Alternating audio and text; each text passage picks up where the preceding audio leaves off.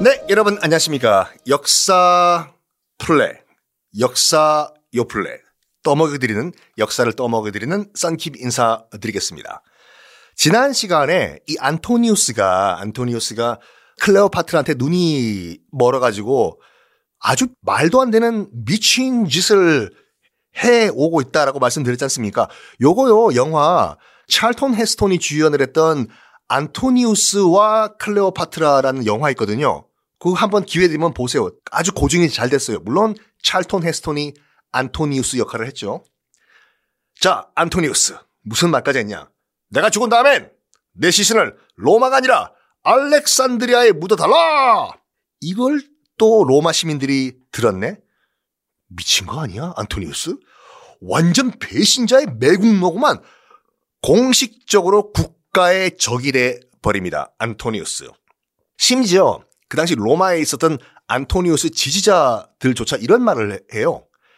야, 그 인간 미쳤거나 클레오파트라의 마술에 지금 걸려드는 거 아니야? 아이고, 이런 탄식을 했다고 합니다. 이 기회를 옥타비아누스가 가만 놔뒀을까요?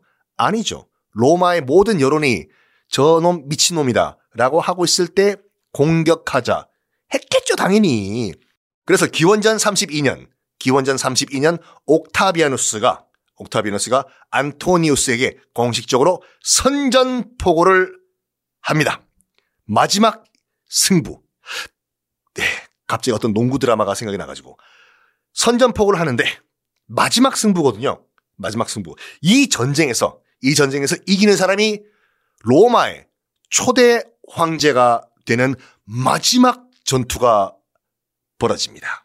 그게 어떤 전투냐? 기원전 31년 그 이름도 유명한 악티움 해전이 벌어지는데 악티움은 지금도 있어요. 자, 여러분 지도 한번 펼쳐 보세요. 그리스가 있고 그리스 바로 위에 뭐 마케도니아 등등이 있는데 그리스 서쪽 그리스 서쪽 보면 약간 안쪽으로 폭 들어간 많이 보이거든요. 아이, 확대 좀 해보세요, 여러분. 확대해 보면 거기 악티움이라는 데가 있어요. 지금도 지명이 그렇게 적혀 있어요. 자, 그리스 서쪽에 보면 안쪽으로 살짝 들어간 곳, 거기 악티움인데 거기서 거기서 옥타비아누스와 안토니우스 마지막 결전이 벌어집니다. 기원전 31년에 악티움 해전인데 안토니우스가 이제 클레오파트라 연합군 이 한쪽이고 저쪽은 옥타비아누스 또 한쪽이에요. 누가 더 유리가 했을까?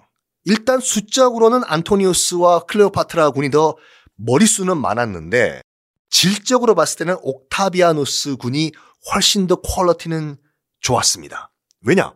안토니우스 군 같은 경우엔 뭐 나름 자기는 반란군 플러스 또 저쪽엔 이집트 군이잖아요. 말도 안 통하고 오합지졸 당나라 군대예요. 그러니까 머릿수만 많고 안토니우스와 클레오파트라 연합군은 그런 반면에 옥타비아누스 옆에는 아 드디어 이 사람이 나옵니다.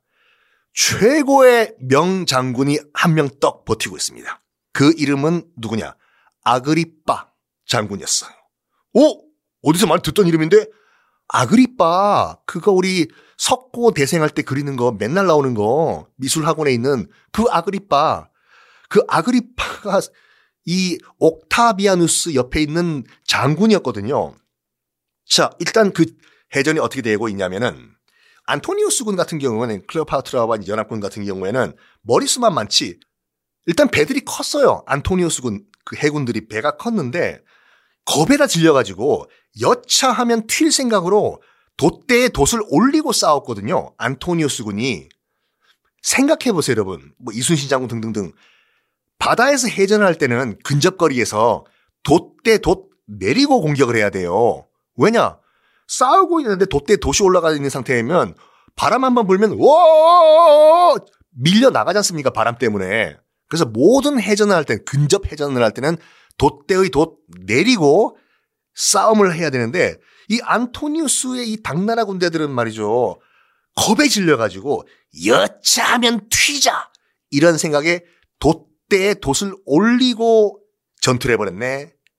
여차하면 야 튀자 이런 식으로 배도 크고 그런 반면에 이 아그리빠는 이렇게 생각했어요.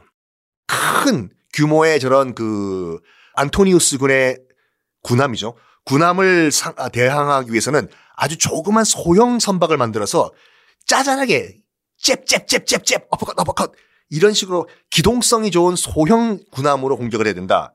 해가지고 소형 기동선들을 굉장히 많이 만들었어요. 아그리빠의 아이디어로. 그럼 어떻게 되겠습니까? 큰 배에 돛까지 달려있는, 돛대에 돛까지 달려있는 안토니우스 배에 기동성이 좋은 이 아그리빠의 소형 선박이 붙어가지고 치고 빠지고 치고 빠지고 치고 빠지고 치고 빠지고 하니까 당할 수가 없는 거죠. 옥타비아누스 군의 대승리로 끝납니다. 요게 그대로 발생하는 게 언제냐면 1894년에 우리나라 충청도 앞바다에서 일어났던 청일전쟁. 다시 기억 안 나시는 분들은 아, 썬킴의 세계사 완전 정복 청일전쟁 편 들어보세요. 말이 청일전쟁이지 어, 청나라와 일본이 우리 조선 땅에서 전쟁을 벌였답니다. 근데 이름은 청일전쟁이죠. 그때 어, 청나라 해군의 배는 지금 안토니우스 해군의 배같이 큰 전함들이었는데 그 당시 일본 해군의 전함들은 굉장히 작은 소형 전함들이었어요. 소형 전함들이 청나라의 큰 전함을 치고 빠지고 치고 빠지고 치고 빠지고 대포 한 번 쏘고 빠지고 또 이러니까 당할 수가 없는 거예요. 그래서 완전 박살이 나버립니다. 그때 청나라 해군이. 그게 벌써 2000년 전에 이 그리스 앞바다에서 발생했다 이거죠. 자, 이 근데 클레오파트라와 안토니우스 이게 아까도 말씀드렸지만 사랑의 힘이라고나 할까 힘 여러분들 어떻게 생각하시는지 아, 여러분들의 의견을 한번 저희 게시판에 올려주시기 바랍니다. 어느 정도였냐면 클레오파트라한테 정말 완전 빠져가지고 뭐 지금 나라를 다 주겠다 그뿐만 아니라 심지어 뭐 우리 돈으로 현재 1,500억 원 정도 되는 돈을 횡령을 해가지고 로마에서 클레오파트한테 줘요. 자기야. 네. 이거 1,500억 원인데 자기가 떡볶이든 먹고 싶은 거, 먹거리든 하고 싶은 거 다 해. 어, 진짜? 미친 거죠. 어쨌든 이 안토니우스 결국에는 악티움 해전에서 완전 져버리고 패배를 해버리고 클레오파트라와 함께 알렉산드리아로 도망을 가버립니다. 옥타비아누스 군이 가만 놔둘까요? 추격을 하겠죠. 추격을 해서 안토니우스가 타고 있는 배를 삥 둘러싸요. 그래가지고 마지막 공격을 어, 펼치는데 중상을 입고 결국에는 자살을 합니다. 이래서 안토니우스는 한많은 삶을 마감을 합니다. 기원전 30년 일이었었죠. 자, 그러면 클레오파트라는 어떻게 됐을까요? 다음 시간에 공개하겠습니다.